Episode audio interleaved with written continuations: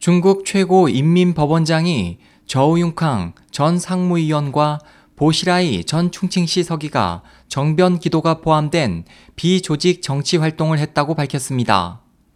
일각에서는 이 같은 언급은 앞으로 있을 저우융캉 재판에서 그에게 정변 기도 혐의가 적용될 것에 대한 사전 암시일 수도 있다고 보고 있습니다.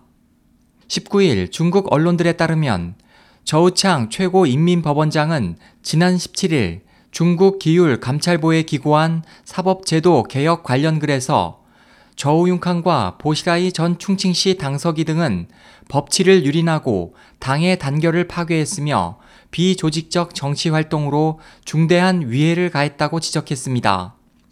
이에 대해 중앙당교 장시생 교수는 북경 청년보에 비조직 정치 활동은 기본적으로 반당 성격을 지닌다고 분석했으며 베이징대 청렴 정치 건설 연구센터 장더수이 부주임은 불법적이며 정식 조직의 질서와 요구에 부합하지 않는 정치 활동을 의미한다면서 저우융칸과 보시라이가 구테타 집단을 조직했다는 것을 간접적으로 표현한 것일 수 있다고 풀이했습니다.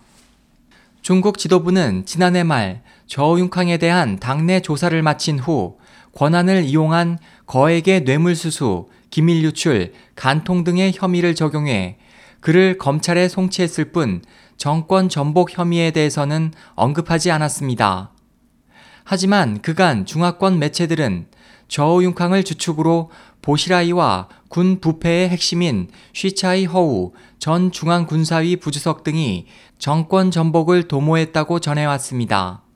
SOH 희망지성 국제방송 홍승일이었습니다.